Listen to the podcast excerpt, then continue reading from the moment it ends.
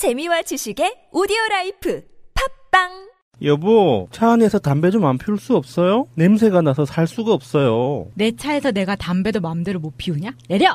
이래서 아빠가 만들었습니다. 파파메이드. 여보, 냉장고에서 왜 이리 쾌쾌한 냄새가 나죠? 내가 냉장고 청소할 시간이 어딨어? 그래서 아빠가 만들었습니다. 파파메이드. 천연 세라믹 성분을 이용해서 인체에 전혀 해가 없습니다. 효과도 탁월합니다. 파파메이드.kr 탈취제라 부르기에는 미안한 새로운 개념의 탈취제 파파메이드를 검색하세요. 텍스토머 정품을 꼭 확인하세요. 우리 집 방충망 바꿨어요. 미세벌레 덤벼봐 먼지 모두 덤벼봐 촘촘해서 촘촘망 방충망은 촘촘망 예쁘고 통풍까지 좋아요. 방충망은 촘촘망 주식회사 텍스토머. 텍스토머의 이동식 촘촘망 더블랙이 새로 나왔대요. 미세벌레 덤벼봐 먼지 모두 덤벼봐 촘촘해서 촘촘망 이동식 촘촘망 더 블랙.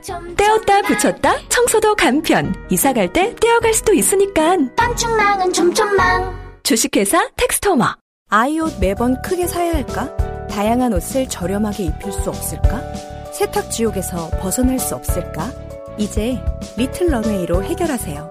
전문가가 엄선한 옷들이 도착하면 횟수 제한 없는 교환으로 매번 새로운 옷을 만나볼 수 있습니다. 옷이 더러워지셨다고요? 교환 신청 버튼만 클릭하세요. 한 벌의 구매 혹은 12벌의 리틀 런웨이. 이제 사지 말고 리틀 런웨이.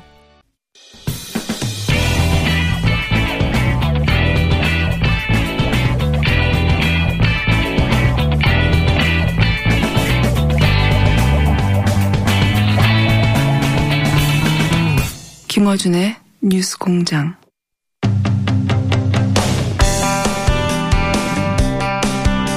국정원이 문성근, 김현준 씨 사진을 합성하는 공작을 했다는 게 밝혀졌죠.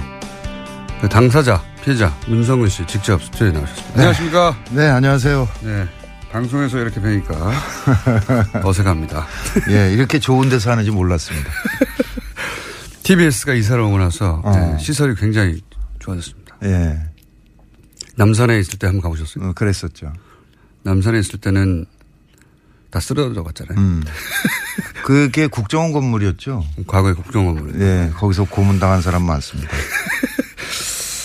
자, 우선 그, 그 이미지를 과거에 얼핏 본 적은 있었죠, 사실은. 예, 아니, 근데 워낙에 쓰레기들이 많았기 때문에 그냥 넘어갔던 일이고요. 그 다음에 그건 출처를 찾을 수가 없어서 고발을 할 수가 없어요. 그러니까 국정원이 하는 짓은 더 찾을 수가 없으니까. 예, 제가 한 10여 명 고발을 한 적이 있었는데 그 트위터 같은 경우는 그 미국 본사에 확인해야 된다고 그러니까 할 수 없다라고 하면서 빼고 뭐 이래서 확실한 사람들이니까 그 시위에 나와서 발언하는 사람들 있잖아요. 그 사람들만 고발한 적이 있었죠. 트위터 본사에도 요청하면 범죄 연루된 게 확실하면 예. 해줘요. 아, 당연히 그렇죠. 나, 예. 핑계를 댄 것이고. 예.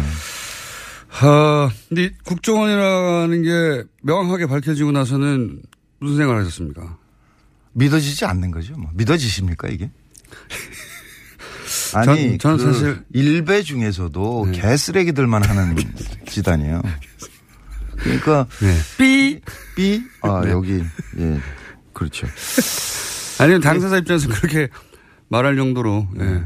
아니 그러니까 그게 음 아마 해외 토픽에 지금 좀 나오지 않았을까 싶은데 그 최순실 때 라스푸틴 얘기했었잖아요. 네. 아마 그만큼 충격으로 받아들이지 않을까 그런 생각이 듭니다. 그러니까 그게 이제 뭐 일반 네티즌들이 이렇게 했다 이런 모르겠는데 그렇죠. 네. CIA가 했다.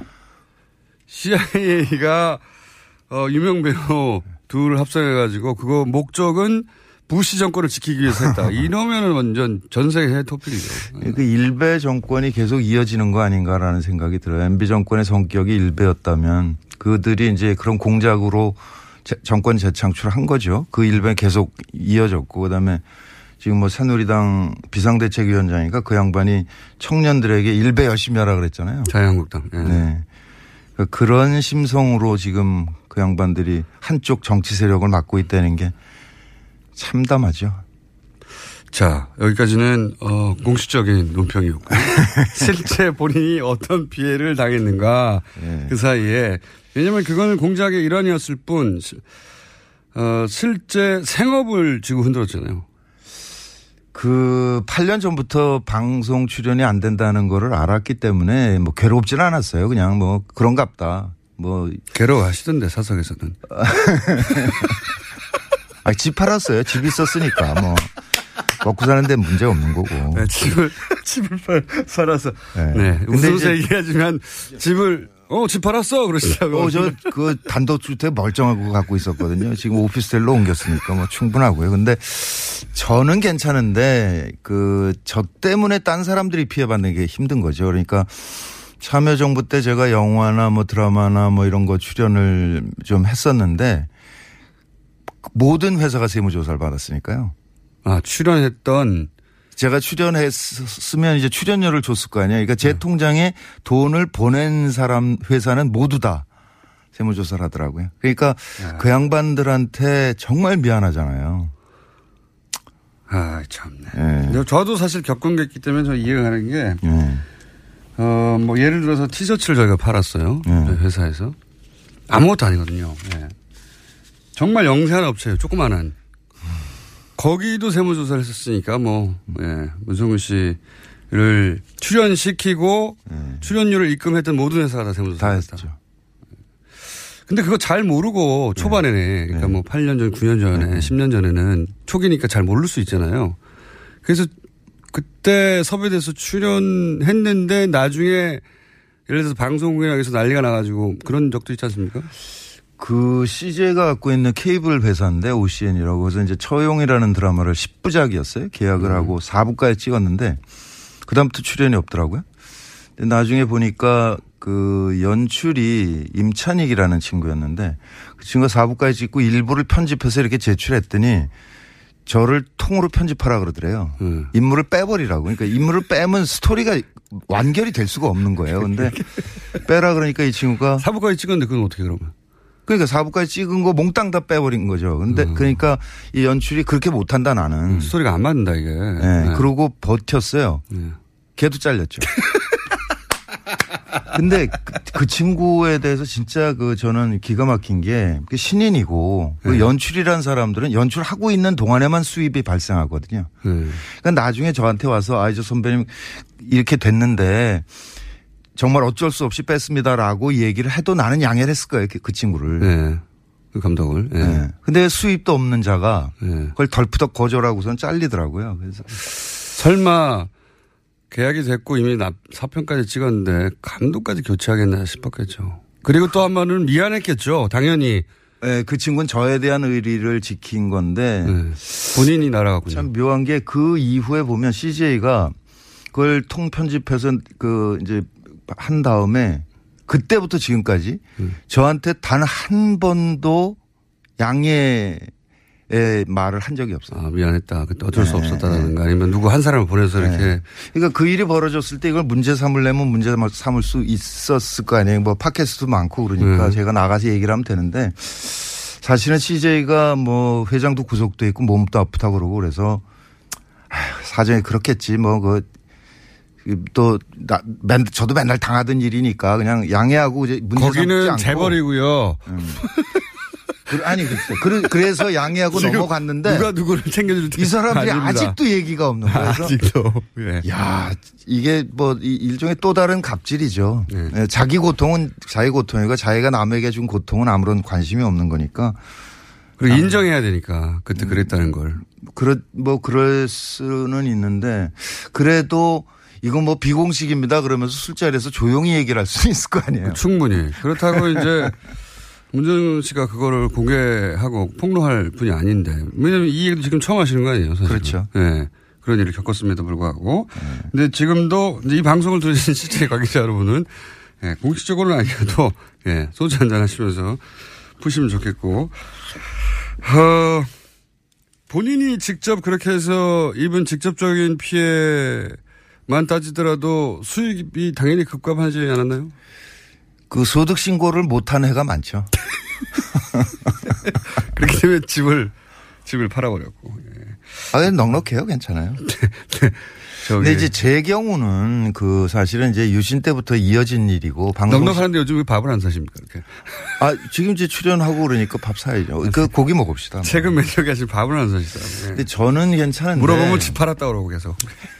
그 이 저 늦봄 문익환학교라고 있어요. 그 대한학교인데 네. 저- 그 전남 강진에 있는데 그걸 동아일보가 한번 무슨 종북학교 이런 식으로 그런 취- 음. 취지로 뭐 엄, 엄청나게 큰 시- 그 씹었어요. 근데 그거가 소송에서 이제 늦봄학교가 이겼는데 이기면 뭐 합니까? 이미 네. 전파된 건 전파된 거고 그래서.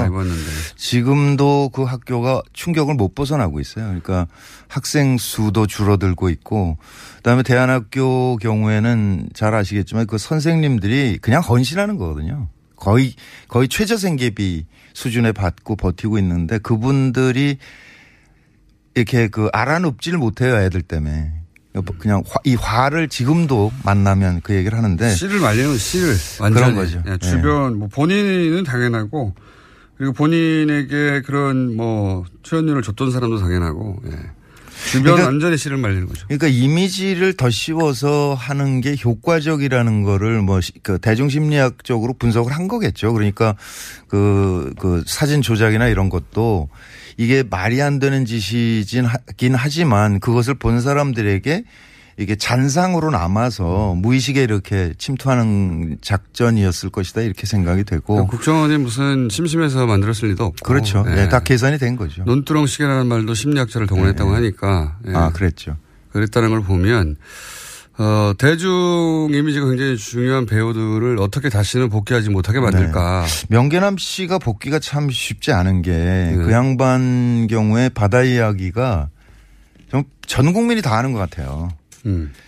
그러니까 그때 지금 되돌아보면 그 한나라당 의원이 그 국회에서 면책 특권으로 그걸 발, 발언을 했거든요. 미- 어, 요약하면 명계남 씨가 바다 이야기, 소위 이제 도박, 예, 거기서 도박 뒷돈을. 받아가지고 그 돈으로 문성근 정치에 진출하라고 뒷돈을 정치 자금이 그거다 이렇게 뭐 정권 재창출을 위한 통, 저 자금을 마련했다 이런 거예요. 네, 전체적으로는. 그래서 이제 그 중에 저도 뭐, 수- 뭐 수백억을 했다는 얘기가 음, 수백억. 있었는데 수백 그게 있어요.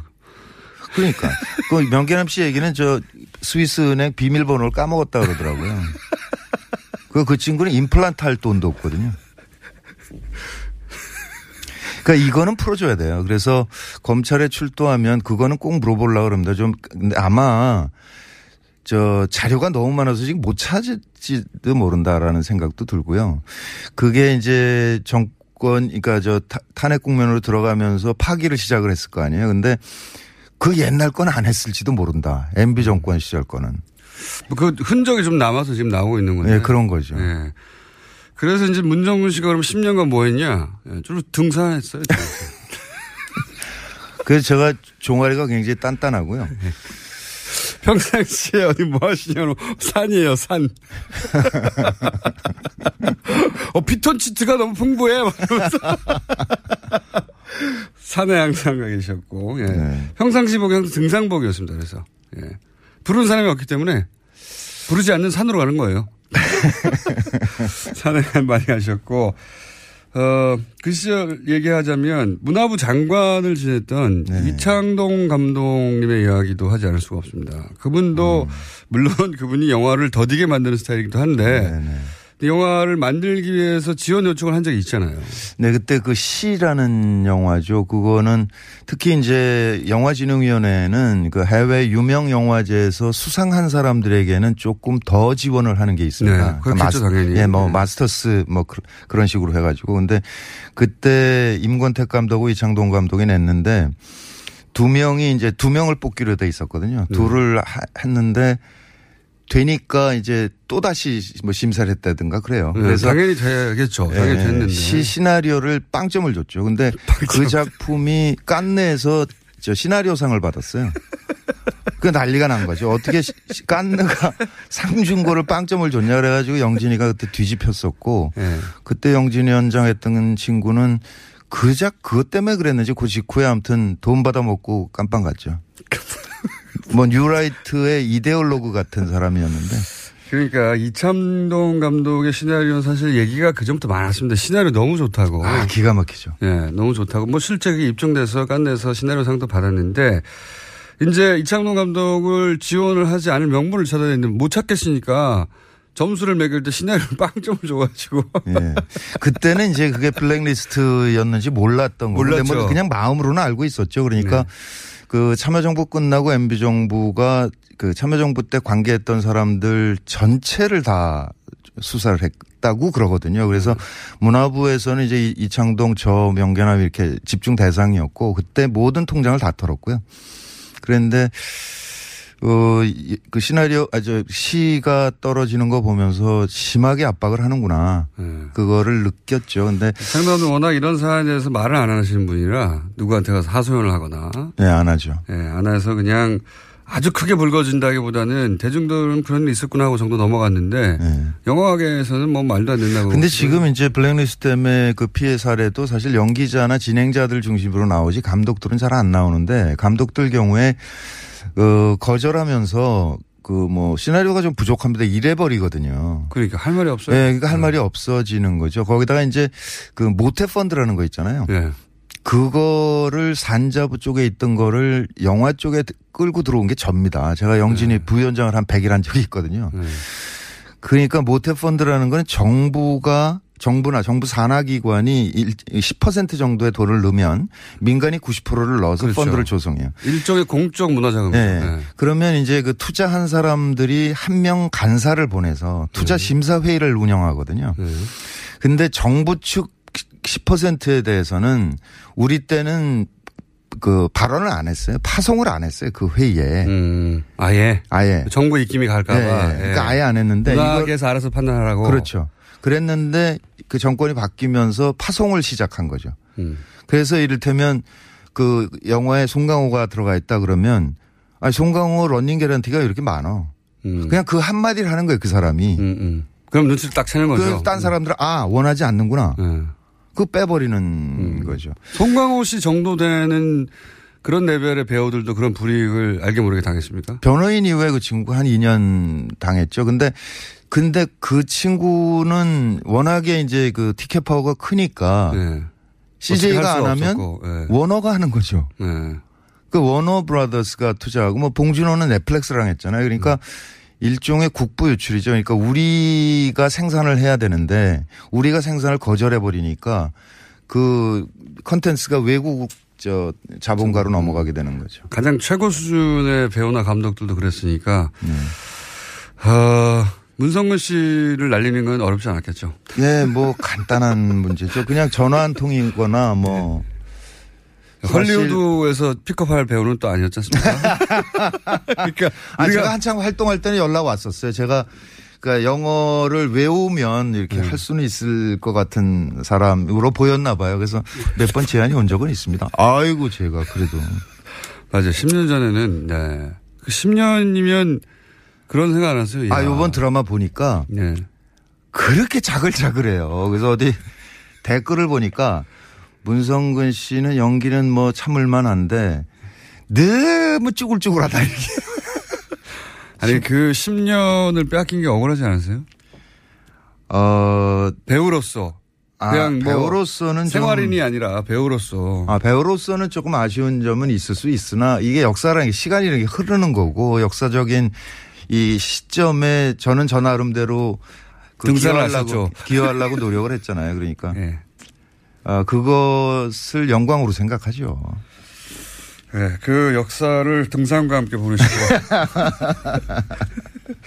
자, 그런데 네. 이게 이제 그런 피해, 뭐 지금 뭐 말을, 어, 기억나는 대표적인 것만 하셨는데 네.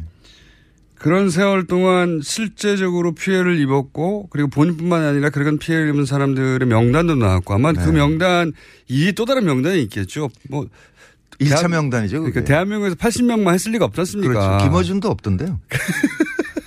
저는 대신 소송을 많이 당했잖아요. 근데 그, 그 분들이, 네. 어, 그렇게 사실 정부, 국가에 당한 것이고, 그리고 경제적으로도 손실을 입었고, 어, 한 사람이 인간으로 세, 그 자연인으로 생활도 네. 잃었고, 어, 그리고 배우로서의 직업적인 전망도 잃었고 너무 많은 걸 잃었지 않습니까? 네. 그리고 그게 국가의 부당한 폭력이었기 때문에 이제 소송을 하겠다고 선언하셨잖아요. 네, 네, 네. 실제. 네. 그럼 민형사상 소송을 다 하실 생각이세요? 네, 다 해야죠. 그 사실 박근혜 블랙리스트 보면 문화부까지 내려간 거는 확인이 된 상태잖아요. 특히 이제 문화부 직원들은 자기 장관 날아가고 뭐 국장 날아가고 그러니까 열받아가지고 그 차징을 하고 있었던 거고 네, 그. 덕분에 지금 이제 김기춘 네. 씨랑 깜빵을 간 문화부 장관들이 큰 역할을 했죠. 그렇죠. 드러나는데. 그런데 저 지금 MB 블랙리스트는 국정원에서 만들어졌다는 사실만 수사 의뢰가 된 거거든요. 네. 근데 그 이- 이후에 그게 어떻게 실행됐느냐를 음. 따져봐야 될 거 아니에요. 하나는 문화부를 통해서 영진이로 네. 뭐 번역원에 우리 그 뭐 예를 들면 황석영 선배 이런 거는 번역 지원을 안 했거든요. 음, 그런 식으로. 네, 그런 식으로. 꼼꼼하게 했어요, 아주. 예, 그 내려간 게 있고 또 하나는 KBS, MBC 같은 공영 방송이 있고요. 또 한쪽에는 SBS나 뭐 CJ나 이런 그 민영 방송들이 있는 거잖아요. 그럼 그리고 영화에는 투자사가 있고 제작사가 네. 있고 각각으로 다 압박이 내려갔는데 지금은 맨 위에 상층부에 만들어졌다는 사실만 수사가 되고 있는 네. 거죠. 그러니까 이게 방송사의 대개 본부장이나 사장한테 직접 하거나 본부장한테 하거든요. 음. 그러면 사장이 본부장에게 본부장이 CP에게 CP가 PD에게 네. 그러면- BP의 PD는 미안한 얼굴로 와가지고. 예, 예, 뭐. 예. 이해해 주라 뭐 이렇게 하고 넘어가는 거거든요. 그러니까 이 중간 단계가 지금 빠져 있는 거죠. 그러니까 음. 요거를 어, 지금 사실 검찰이 인력이 부족한 상태일 거예요. 뭐 안원구 청- 청장도 사람이 필요하다고 그러시 얘기하시던데 그러니까 너무 많으니까요. 너무 많으니까 지금 판단을 지금 수사를 못 하고 있는 거죠. 그러니까 우리가 그거를 고발을 하면서 동시에 KBS, MBC, SBS 노조에 예. 이거 나중에 검찰에서 수사 받지 말고 예. 그냥 스스로 알려달라. 예 정보를 취합을 해봅시다 우리가. 어. 그러니까 나는 뭐 본부장한테 들었다. 네. 본부장이 누구는 안 된다고 하더라. 음. 그런 거 조각조각을 모으면 전체 그림이 만들어지지 않겠냐. 음. 그런 예 그렇게 해야 이 수사도 그 그러니까 속도가 붙을 것이고 또 하나는 검찰이 지금 손이 못 미치고 있기 때문에 음. 이거를 그 우리 쪽에서 좀 근거를 좀 만들어서 수사가 편하게 아, 만들어주자. 이거 좋은 아이디어신 게 네. 수사를 받아본 입장에서는 검찰도 그런 일정을 잡고 그 해당 PD나 혹은 본부장을 연락해서 언제 나오냐 조율하고 굉장히 시간이 오래 걸리거든요. 그렇죠. 예, 예. 예. 그 그분들도 다 이제 생활하고 있기 때문에 그거를 미리 지금 마침 또 KBS, MBC 양대 네. 방송국의 노조들이 파업을 하고 있기 때문에 그렇죠. 직접 현장에 가서도 그런 얘기를 하시고 이 방송을 들으신 분들도 네. 아예 그냥 일종의 민간 태스크포스처럼 만들어서 네. 서로 서로 네. 정보를 공유하고 해서 하면 일이 좀 간단해지고 빨라지겠네요. 정보도 많이 모이고. 네, 지금은 일단 민변의 김영민 변호사가 붙었고요. 그다음에 어, 최동욱 변호사께서 네, 변호사 변호사라 그러니까 되게 이상하네. 네. 전 검찰총장. 예. 근데 저는 역사 바로쓰기 차원에서 그분이 검찰총장 하는 게 맞았지 않습니까? 갑자기 또. 정현주 사- 정현주 선생이 KBS 사장으로 복귀하는 게 맞지 않습니까? 그렇게 볼 수도 있습니다. 예. 네, 저 그러니까 남은 임기를 하시는 게 맞는 것 같아요. 어찌 됐든 그분이 일종의 자원봉사로 참여를 하시겠다고 의사를 밝히셨고. 본인도 당했기 때문에 그 심정을 누구보다 잘 알겠죠. 네, 그렇죠. 예. 누구보다 잘 알아서 저도 그 얘기 들었는데 최동욱 전 검찰총장이 아마 이게 방송으로 처음 나가는 것 같습니다. 검찰총장이 이 블랙리스트의 피해를 입은 어뭐 연기자, 배우자, 문화예술인들의 소송을 무료로 변론해 주시겠다고. 네, 그랬습니다. 예, 연락이 왔어요. 네. 예. 대단히 감사드리고요. 예. 저희 방송도 한번 나오셔야죠. 네. 여하간 그러면 그렇게 팀을 꾸려서 혼자 하시는 것도 아니고 예, 예. 그러니까 참여연대도 같이 하기로 했고요. 그러니까 다른 배우들은요? 다른 연기자. 다른 배우들은 제가 그저께 SNS에 올렸는데 한 다섯 분 정도가 참여를 하겠다고 음. 의사를 밝혀오셨어요. 80분 다 해도 되는 거 같아요. 아니, 근데 감독들은 안 빠지거든요. 대부분. 근데 그 음. 감독이 42명이나 돼요. 감독. 아. 그 한편에선 좀 뿌듯하기도 합니다. 그러니까 영화가 굉장히 중요하다라는 거를 MB 정부가 알았었구나. 그러니까 문재인 정부도 영화가 중요한 걸 알아서 좀 지원을 좀 해, 해야 될 텐데. 그러니까 지금 정부 지원이 끊긴 지가 거의 10년 됐어요. 그렇죠. 네, 참여정부 때 하고 그다음에 끊어버리고 정부는 오로지 화이트리스트라고 소위 국뽕 영화만 네, 지원했거든요. 국뽕 영화. 네, 그거는 MB 때부터 시작된 일입니다. 그러니까 모태 네. 펀드를 통해서 네. 어 소위 이제 방송국이나 그런 펀드를 동원해 가지고 정부가 권장하는 영화, 건전 영화죠, 소위. 그렇죠. 예. 네. 건전 영화만 지원했고 실제 이런 문화예술계에 지원이 필요한 것은 지원을 끊어버렸어요. 그랬습니다. 죽으라고. 예. 자, 그럼 소송이 이제 막 준비 단계에 들어간 거네요. 그렇죠. 아무래도 요번 달 말 정도까지는 취합을 끝내고 어 10, 10월 초쯤에는 이제 소장이 들어가야 되겠죠. 음, 그럼 고소고발 모두 형사, 민사 다. 형사 민사 다 해야죠. 그러니까 음, 형사 하, 형사 동시 진행하는데 아무래도 형사를 먼저 진행을 하게 될 테니까 거기에 따라서 이제 민사는 영향을 받잖아요. 민사는 그러면 그 대상이 일단은 제일 기초는 국가, 그 다음에 네. 그 이명박 대통령, 원세훈 원장이 세 사람은 필수고요. 예, 세, 세 대상. 예. 근데 이제 MBC 노조 같은 경우는 김재철 사장을 하고 싶어 하는 모양이더라고요. 음. 그건 당연하잖아요. 예. 그러니까 KBS 노조는 또 KBS 사장을 하고 싶어 하고 그래서 이게 아마 좀 포- 폭이 넓어질 거는 같습니다. 알겠습니다. 최동욱 전 검찰총장이 이, 어, 문화예술인 블랙리스트 사건의 무료 변론을 받았다는 소식과 함께 이제 막 준비가 시작됐고 이 소식을 아직 듣지 못하신 분들은 뭐 문화예술인 중에 혹은 감독들 중에도 네네. 어, 문성훈 씨에게 연락을 주시고요. 네, 그리고 방송국이나 영화 투자 제작사에 계신 분들도 네. 연락을 주십시오. 네. 이거를 그냥 넘어갈 수는 없죠. 네, 10년 짜글짜글 해주셨고, 회사에 집도하셨고, 주로 주요 활동은 등산으로 10년을 보내신. 그리고 10년 동안 돈이 없기 때문에 연애도 한번 못하신. 자, 억울한 얘기인데 즐겁게 좀 나눠봤습니다. 네. 배우 문성근 씨였습니다. 네, 감사합니다. 반갑습니다. 아, 아, 또 목에 걸렸어. 왜 작은 건 없지? 그럴 땐 더알티지 오메가 3. 스마트폰을 너무 많이 봤나 봐. 눈이 너무 건조하네. 그럴 땐 더알티지 오메가 3. 아, 손발도 저려. 그럴 땐 더알티지 오메가 3. 알았어, 알았어. 더알티지 오메가 3. 그래. 약사들이 만든 GM팜을 검색해보라고. 오케이. GM팜. 오빠, 우리 어디 가는 거야? 정수 가지. 와, 우리 말 타러 가는 거야? 그렇게 좋아? 고민하지 말고 장수로 오세요. 온 가족이 즐기는 승마 체험과 국내 최대 규모의 말역사 체험관 등 장수에는 정말 볼 것, 누릴 것들이 넘쳐난답니다. 말의 심장 소리를 직접 느껴보는 장수에서의 하룬 여행. 장수는 항상 가까이 있습니다. 주말 여행은 장수로. 승마 체험 예약은 063-350-5486.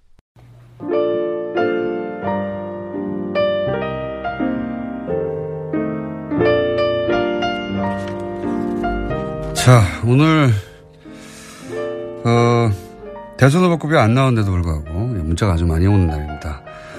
오늘 방송이 문자를 보내고, 보내고 싶게 하는 방송이었나 봅니다. 우선, 어, 1위의 위험인가요? 슈레더 총리가 나온 게 아직도 믿기지 않습니다. 뭘 못 믿으십니까? 네. 겨우 독일 전 총리에 불과한데요. 우리나라 현 총리도 곧 나오실 겁니다. 네. 어, 미친 섭외력, 네. 뭐 이 정도는 기본으로 이제 받아들여 주십시오. 네. 자, 그리고 요즘 이 타임머신 문자가 뭐, 어, 인기예요 예. 어, 처음 이제 그날 할 방송을 미리 잘 봤다고 문자를 보내는 데서 시작됐는데, 어, 그게 이제 더 나아가서 저희 앞방송, 김법인 아나운서 방송, 방송에 미리 봤다고 잘 들었다고 보내더니 오늘은 이제 공개 방송을 잘 봤다고 앞으로, 앞으로 열흘 남았는데, 예. 공개 방송 잘 봤습니다. 공개 방송에서 열쇠고리 너무 고마워요.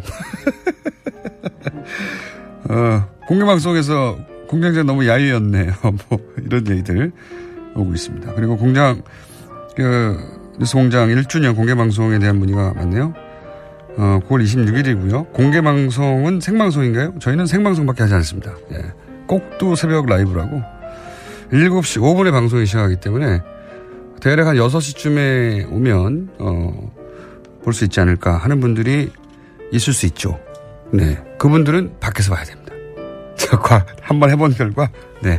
6시보다 더 빨리 와야 된다. 네. 그 어떻게 이렇게 일찍 가냐? 제가 할 바가 아니다. 자, 어, 알제리인데 문자 보내는 방법을 알려달라고 문자를 보내셨네요. 예. 지금은 해외 어, 전화로는 바로 전화. 왜냐면 샵 뭐 어쩌고저쩌고 않습니까? 네. 그래서 어, 요금이 어, 그 부과가 안 되기 때문에 그 시스템상 예. 카카오톡 플러스에서 TBS 친구 맺기 혹은 TBS 홈페이지 혹은 앱 게시판을 이용해 주시면 됩니다. 네. 여기까지 하겠습니다.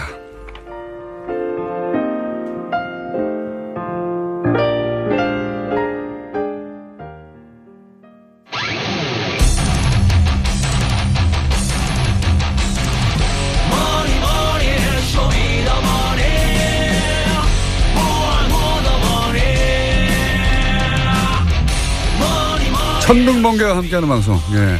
항상 타이밍이 안 맞는 천둥번개와 함께하는 방송. 은닉재산 프로파일러 안원구 전 대구 지방 국세청장.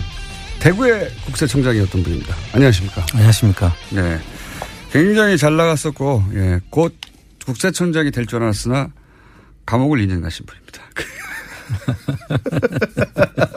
근데 그때는 너무나 억울하셨겠지만, 어, 사실은 그 사건이 지금 와서 보면 누구도 말할 수 없는 역사 현장에 본인이 원하지는 않으셨는데 예. 또박또박 계셔서 그죠? 정말 신기합니다. 저도 생각해 보면. 예. 그때는 뭐 그런 생각할 겨를이 없었겠죠. 당연히 예. 너무 억울하다 이렇게만 생각하셨겠는데 지금 되돌아보면 이명박 전 대통령이라든가 예. 관련 사안에 아주 핵심에 정확하게 그- 계셨어요. 예. 노무현 대통령 표적 수사 것도 그렇고 예. 도곡동 땅 소위 BBK의 실체 예. 그렇습니다. 에도 원하지 않으셨는데 예, 전표를 보는 바람에 현장에 계셨고 그리고 이제 최순실 어, 해외 도피 새 은닉 재산을 추적하는 거를 어, 본인이 이건 원해서 하신 거죠. 그렇습니다. 원해서 하셨는데 이렇게까지 수면 위로 올라와서 지금 방송에 고정 시간을 하실 줄이야. 게다가 그 결과 책도 내셨지 않습니까? 예. 예, 책 이름은 국세청은 과연 정의로운가. 이 책 제목으로 봐서는 제가 보기에는 거의 안 팔릴 책이거든요. 그런데 어, 지금까지 이런 은닉- 은닉 재산을 추적하고 해외 돌아다니고 하는 걸 완전 사비로 했기 때문에 사실 문의 많이 왔었어요, 저희한테. 예. 안원구 청장님은 후원할 방법이 없거든요. 개인을 후원할 방법이 사실상 없어요. 그러면 세금 문제가 발생하지 않습니까? 그렇죠. 그렇습니다. 예. 네. 국세청장인데 세금이 발생하는 방법을 후원할 수는 없지 않습니까? 방법이 없는데 이 책이 나와서 책이 2세 찍으셨다면서요? 예, 그렇습니다. 뭐 저수지 게임도 마찬가지 아닙니까, 지금? 저수지 게임도 사실 잘 안 볼령한데. 지금 저수지 게임도 많은 사람들이 보고 있는 것 같더라고요. 아주 부족합니다. 예. 참고로 이번 주말에 10만 원 돌파할 것 같은데. 예, 그 안에 한- 꼭 한번 봐야 될 것 같습니다. 제가 보니까. 그- 아, 보셨죠, 저? 예, 저는 네. 봤습니다. 예. 잠깐 제가 그 영화를 홍보해달라고 말씀드렸었고. 예. 네. 무슨 내용이든가요? 그 주로 이명박 대통령의 그 비자금의 그 저수지가 예. 보통 우리가 저수지라고 하는데 사실 비자금이 모여드는 곳이죠. 예. 그, 그 흐름을 쫓아가는 영화인데 마지막까지는 찾아내지는 못했고 예. 그 다음 그 전 단계까지는 지금 거의 접근한 보시기에 전문가로서 아, 이 정도면 찾을 수 있겠다 싶지 아, 않으셨어요? 그렇습니다. 예. 네. 이제 수사기관이 나서야 할 부분만 남았거든요. 공권력을 가진 기관에서 직접 나서면 저는 가능하다고 봅니다. 그리고 좀 스릴이 좀 넘치지 않습니까? 그걸 실시간으로 쫓아간 거기 때문에. 그렇습니다. 예. 하지만 아직도 배가 고프다. 예, 저희는 배가 고픈 상황이고. 영화는 다큐가 흔히 이제 진지하기만 하고 재미없는데 굉장히 재밌습니다. 사실. 예. 2세, 네. 자, 번개 이 정도 나오죠. 2세인데. 아, 저기 핑계 또. 왜냐면 이런 책들은 출판됐는지 모른 채 보통 뭐 한 주변인들이 사고 끝나거든요. 보통. 예.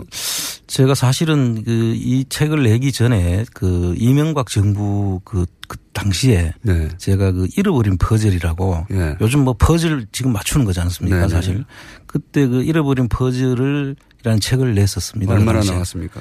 그 당시에 한 5천 건 정도 지금 겉에 나- 나간 걸로. 어, 그때 5천 아, 그 하긴, 하긴 사건이 핫했으니까. 아마 그 당시에 아마 국세청에서 그걸 다 사들였지 않는가 싶어요.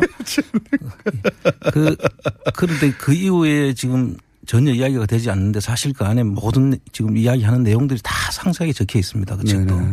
그런데 그 책들이 시중에서 본 적이 없는데 저는. 그렇습니까? 그래서 저도 이상하더라고요. 나가기는 꽤 나갔는데 그게 네. 어디로 갔는지 사람들이 모르는 거예요.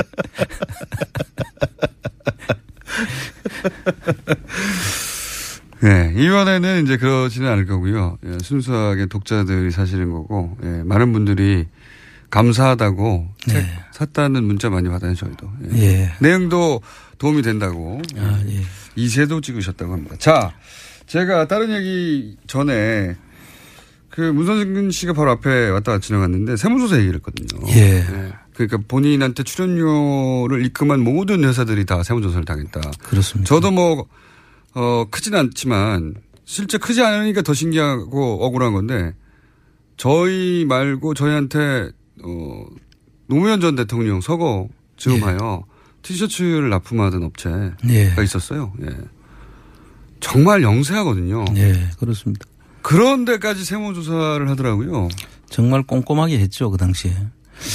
그래서 지금 쭉 보면 원래 그 세무조사라는 것은 성실 신고를 담보하기 위해서라거나 그다음에 명백한 탈세가 있을 때 그거를 바로잡기 위해서 네. 하는데 사실 그 세무조사는 세수하고는 크게 연관이 없거든요. 음. 다만 성실하게 세무조 어, 신고가 될 수 있도록 음. 하는 담보 역할을 하는 게 세무조사인데 그 목적 이외의 한 조사는 다 정치적 목적이 있었다고 보는 거죠. 음. 근데 이제 근데 실제로 밖에서는 세무조사를 알지를 못해요. 아니 그러니까 항의를 할 수 없는 게 예. 보통 이런 일을 겪으면 아니 이렇게 작은 데를 뜬금없이 갑자기 평 그러니까 그 회사가 십몇 년 됐는데 단한 번도 받아본 적이 없을 만큼 네. 명세하고 아주 조그만 곳이에요. 근데 갑자기 저희한테 티셔츠를 납품하러 받았거든요. 예.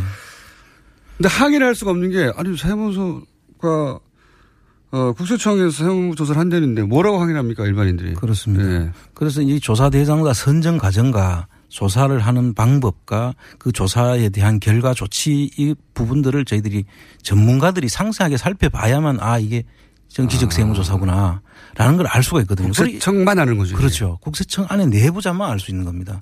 그 밖에서는 다 그냥 포장을 하죠. 음. 뭐 아까 저 문성근 선생의 얘기에 의하면은 거래처를 하는데 아, 기업들은 다 세무조사를 받을 수도 있다라고 생각하지 그렇죠. 않습니까? 예. 그러니까 그 속에서 어떤 연유에서 그 선정이 됐는지 그럼 조사를 어떤 방식으로 했는지 그것들을 우리가 깊이 살펴볼 수 봐야만이 그 내용을 알 수가 있죠. 그러면 국세청이 스스로 밝히기 전까지는 알 수 없는데 국세청이 스스로 밝힐 리가 없지 않습니까? 그렇습니다. 그래서 지금까지 사실상 수면 위로 하나도 안 떠올랐던 거죠. 음. 그, 그 유명한 태광실업 세무조사도 네. 정상적인 세무조사였다고 포장을 하지 않았습니까? 그러니까요. 표적 세무조사를 하면서 교차조사다. 음. 그래서 일반적인 정상적인 세무조사라고 계속 이야기를 했지만 대통령을 타겟으로 한 것조차도 덮으려고 한 거죠. 그렇습니다. 그래서 그 내용을 안에 있는 사람들이 그 내용을 밝히지 않으면 음. 그 내용을 누구도 알 수 없는 게 이 세무조사의 특징이에요. 검찰도 마찬가지인데 검찰하고 이 국세청의 세, 세무조사는 검찰 수사라든지 의도를 가지고 하면서 우리가 이런 의도를 가지고 했다라고 아무도 이야기를 안 하죠. 근데 검찰은 그나마 그게 이제 공식적으로 기소가 되고 재판정에 올라가고 또 법무부도 있고 그 출입 기자들이 사실은 눈치도 있고 예, 그러면서 수면 위로 올라오게 되는데 피의 사실 공표를 하면 안 된다고 그렇게 법에 돼 있지만 다 예. 지금 사실 언론에서 다 공표를 하지 않습니까? 예. 그러나 국세청 세무조사에 대해서는 전혀 언급이 안 되죠. 그래서 왜 밖에서 그렇습니까? 일단 첫 번째는 이게 세- 정치적 조사인지 아닌지 구분할 능력이 국세청 내부에 깊숙한 내부자 아니면 알 수가 없다. 그렇습니다. 그. 실제로 국세청 직원들도 대다수 직원들은 모릅니다. 음. 그거를 하는 쪽에 있는 사람만 알수 있는 거죠. 그 라인에 요직에 있는 사람 극소수만 아는군요. 그렇습니다. 음. 그, 그러고 밑에 직원들은 그냥 위에서 지시가 내려와서 이 조사를 하라고 하니까 자기들은 할 수밖에 없죠. 그렇죠. 이유를 묻지 않고 이- 해야. 이유는 뭐 물을 수도 없는 것이고. 음. 그런데 위에서 그 지시하는 사람 그 몇몇 중요한 라인에 있는 사람들만 그 내용을 음. 알고 있고 그 사람만 입 다물면 그 사람들은 또 입을 열 리가 없지 않습니까? 그렇죠. 그러니까 이게 전부 다 넘어가는 것이죠. 그러면은 그렇게 국세청에 정치적 조사를 지시할 만한 위치에 있는 것은 뭐 예를 들면 국정원입니까 아니면 청와대입니까 어떻게 되는 겁니까? 이제 그 국세청도 장난이 아닌 조직이잖아요. 누가 시킨다고 막 할 때가 아니잖아요. 사실은 어 제가 볼 때는 국세청이 숨은 권력 기관이에요, 사실은. 음. 그걸 좀 밖에서는 국, 검찰, 뭐 국정원 이렇게 이야기를 하지만 모든 사실 일들 속에는 이 국세청이 선행되는 경우가 대- 아주 많습니다. 음. 그래서 국세청에서 어떤 일을 꾸며가 하- 하면 그 마무리를 이제 검찰에서 보통 하지 않습니까? 음. 그래서 검찰이 한 것처럼 보이는 것이죠. 그 태강실업 세무조사가 그 단적인 예입니다, 사실은. 음. 그렇죠. 그거는 국세청에 해서 예, 검찰로 넘겨서 넘어, 넘어간 것이지. 그것을 마무리를 한 것이죠. 그러니까 제가 궁금한 건 그러니까 국세청을 그렇게 정치적 세무조사에 나서게 할 정도의 권력은 그러면 어느 정도 선에서 나오는 겁니까? 어, 뭐 국정원에서 지시하는 경우는 사실 그 지시한다고 들을 것도 아니고요. 네. 아마 그 선 윗, 윗선일 걸로 저는 봅니다. 그래서 국세청이면 뭐 대통령 청와대. 청와대라고 봐야 되겠네요. 그렇습니다. 예. 정치적 세무조사라고 분명하게 드러날 정도의 것이면 국세청도 그 사, 사정기관 아닙니까? 그렇습니다. 네. 예. 대표적인 사정기관이고 검찰하고 맞먹노 맞먹는다고 해도 되는데 그게 이제 검찰이나 국세청 저 국정원에서 하란다고 막 하는 게 아니고 그렇습니다. 그, 그 위에 청와대의 뜻이 담긴 예. 정도가 돼야 그러니까 움직인다. 검찰이나 국세청에서 이런 세무조사를 하거나 수사를 했을 때 이게 드러나지 않습니까? 정치적 세무조사였다는 것이 명백하게 드러나면 그 라인에 있었던 사람들은 사실 다 처벌을 해야 돼요. 그렇겠네 말씀을 예. 듣고 보니까 이 처벌하지 않으면 앞으로 또 이런 일이 그대로 반복됩니다. 정치적 세무조사가 분명한 사건에 대해서 국세청의 그 라인에 있던 사람들이 처벌받은 전례가 있습니까? 전혀 없죠. 아 국세청은 항상 피해갔군요.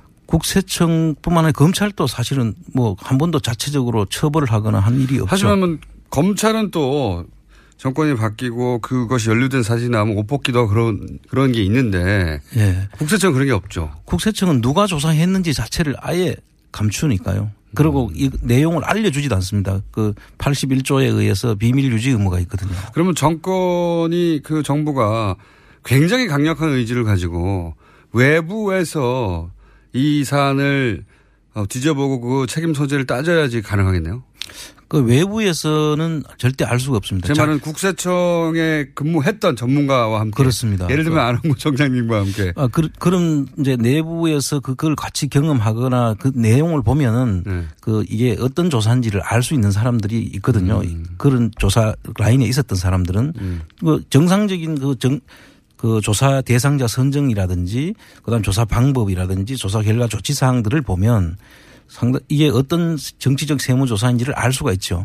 그러나 바깥에서만 있던 분들은 이게 음. 도저히 알 수가 없다. 도저히 알 수가 없습니다. 그러니까 국, 그 국세청 내부에 예를 들어서 TF를 구성해 가지고 자체적으로 맡겨놔서는 될 일이 아니다 이게. 그렇습니다. 그리고 우리가 보통 블랙리스트, 화이트리스트를 이렇게 하지 않습니까? 근데 이 세무조사도 화이트리스트가 있습니다. 예를 들면. 어떤 조사는 또 봐주기 조사가 될 수도 아, 있죠. 무조건 봐주기. 덮어 덮어주고 재벌이나 예. 또는 뭐 그- 아니, 뭐, 유착됐다든가. 예 그런 어떤 특- 목적이 있을 경우에는 네. 또 겁만 주고 말기 위해서 아. 일부러 그 조사 자체를 하고 어느 정도는 또 덮는 그런 조사도 있을 수 있죠. 정치적 목적으로. 즉 이것은 내가 해야 밝힐 수 있다고 지금 정장님이 말씀을 하신 걸로 벌써 시간이 다 됐네요. 예. 오늘은 여기까지 하고 오늘 사실 오늘은 이제 정치적 세무조사 디테일 하기로 했는데 다음 시간에 하기로 했습니다. 네, 지금까지 안홍구 청장님이었습니다. 감사합니다. 예, 감사합니다. 월요일 날 뵙겠습니다. 안녕.